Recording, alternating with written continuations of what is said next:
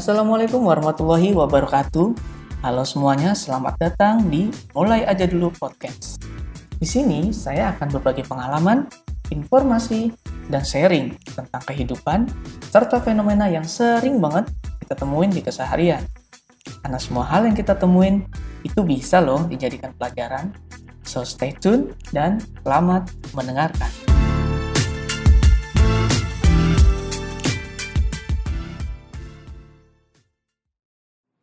Halo teman-teman semuanya. Nah, gimana nih kabarnya? Sudah masuk akhir tahun 2020. Semoga kalian semua sehat selalu ya. Nah, sebelumnya gue minta maaf nih karena podcast ini sempet uh, nggak posting di beberapa minggu. Karena ada beberapa masalah dan ada hal yang harus gue selesaikan. Tapi menariknya, kayaknya gue menemukan beberapa hal yang mungkin bisa kita bahas di sini. Di podcast kali ini mungkin gue mau sharing tentang kejadian yang belum lama ini gue alami. Kalau kejadian ini relate sama kalian, boleh banget nih kalian share di Instagram di podcast gue. Kalian bisa tag podcast gue di at mulai aja dulu underscore podcast. Oke, jadi gini, beberapa hari lalu gue sempat ketemuan sama teman-teman lama gue waktu kuliah.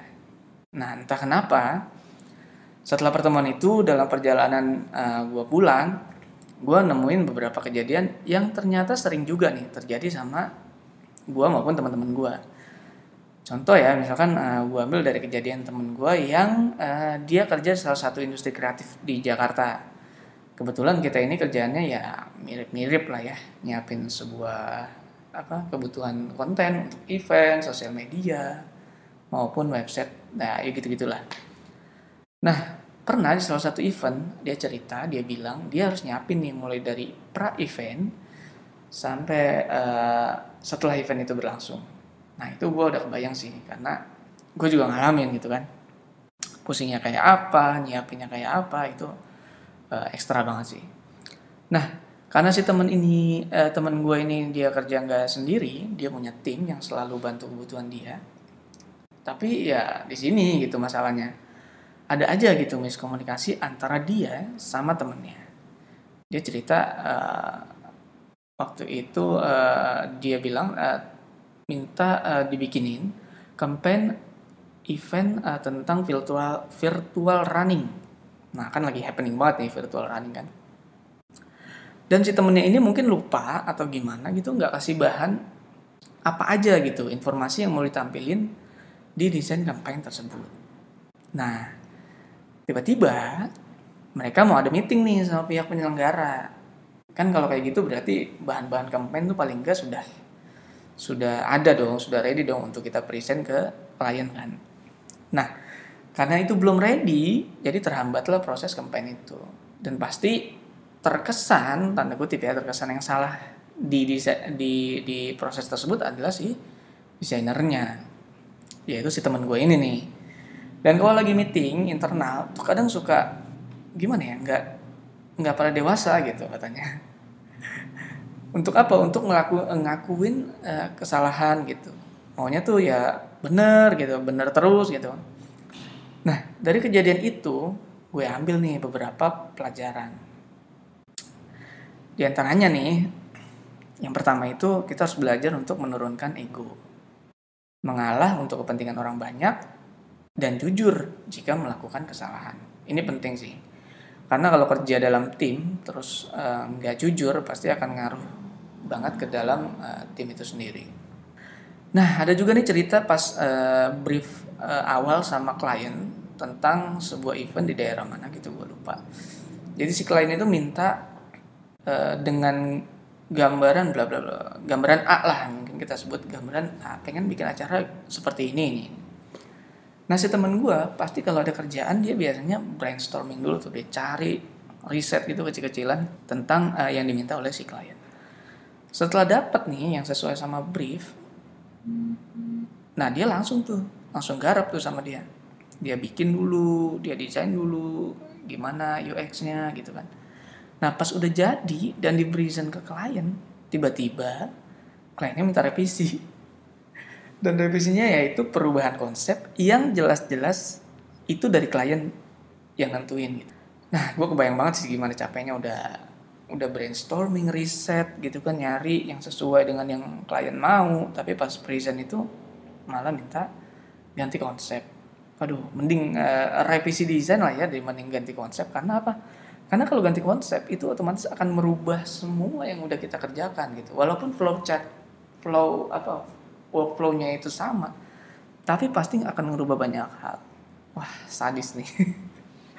tapi namanya kerja kan gak mungkin enak-enak aja kan ya yang iya yang kayak gini mah gue juga sering lah kadang ngerasain gitu atau nemuin lah yang kayak gitu eh by the way gue juga sering banget nih dapat revisian gitu kan bukan karena kesalahan orang juga sih kadang gue tuh punya apa ya penyakit kali ya yang kayaknya gue nggak tahu ya orang lain sering seperti ini atau enggak gitu. Gue tuh sering banget yang namanya typo. Entah otak sama tangan itu nggak sinkron atau memang gue nggak tahu atau gimana ya. Kalau kalian ada juga nggak sih yang suka typo gitu dalam nulis atau desain atau semacamnya? Nah sharing dong ke DM Instagram gue di @mulai aja dulu underscore podcast. Kalau ada yang tahu cara ngilangin typo nih wah senang banget sih gue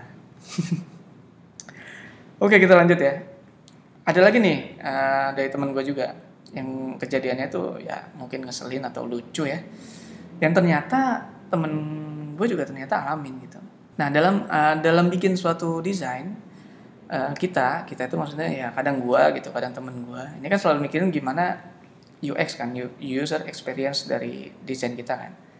Sehingga orang enak gitu liatnya. Informasinya jelas nah sebegitu pusingnya nih kita mikirin itu ketika kita akan present ke vendor atau klien pas udah present eh menurut si klien itu kurang oke okay dan dia malah kasih saran yang itu bertentangan sama pikiran kita gitu sebagai desainer atau editor gitu. Nah menurut gue pribadi sih ini agak gimana ya? Agak-agak lucu kali ya karena kita sebagai editor atau desainer itu kita paham mana yang harus ditonjolin, mana yang pantas, mana yang enggak gitu. Tapi di satu sisi kita diminta nurut gitu sama klien. Nah kalau udah ada situasi kayak gini nih, kalian gimana nih biasanya nih? kalau nurut aja atau atau gimana ya mungkin boleh sharing juga ya untuk yang mendengarkan podcast ini nah biasanya kalau gue udah mentok banget nih untuk untuk ya udahlah gue udah nggak bisa berkata-kata ya mungkin kita harus sampaikan juga gitu kenapa nggak nggak bisanya apa alasannya seperti itu ya ya kalau udah mentok banget biasanya sampaikan aja gitu. Ya kalau memang maunya seperti itu bapak ibu maunya seperti itu uh, saya mungkin akan ikut aja gitu. Nanti saya akan sesuaikan dengan apa yang bapak ibu minta. Gitu sih biasanya. Ya sih cuman uh, lucu ya ternyata kejadian seperti ini enggak enggak gua alami sendiri gitu. Beberapa orang juga ternyata ngalamin gitu.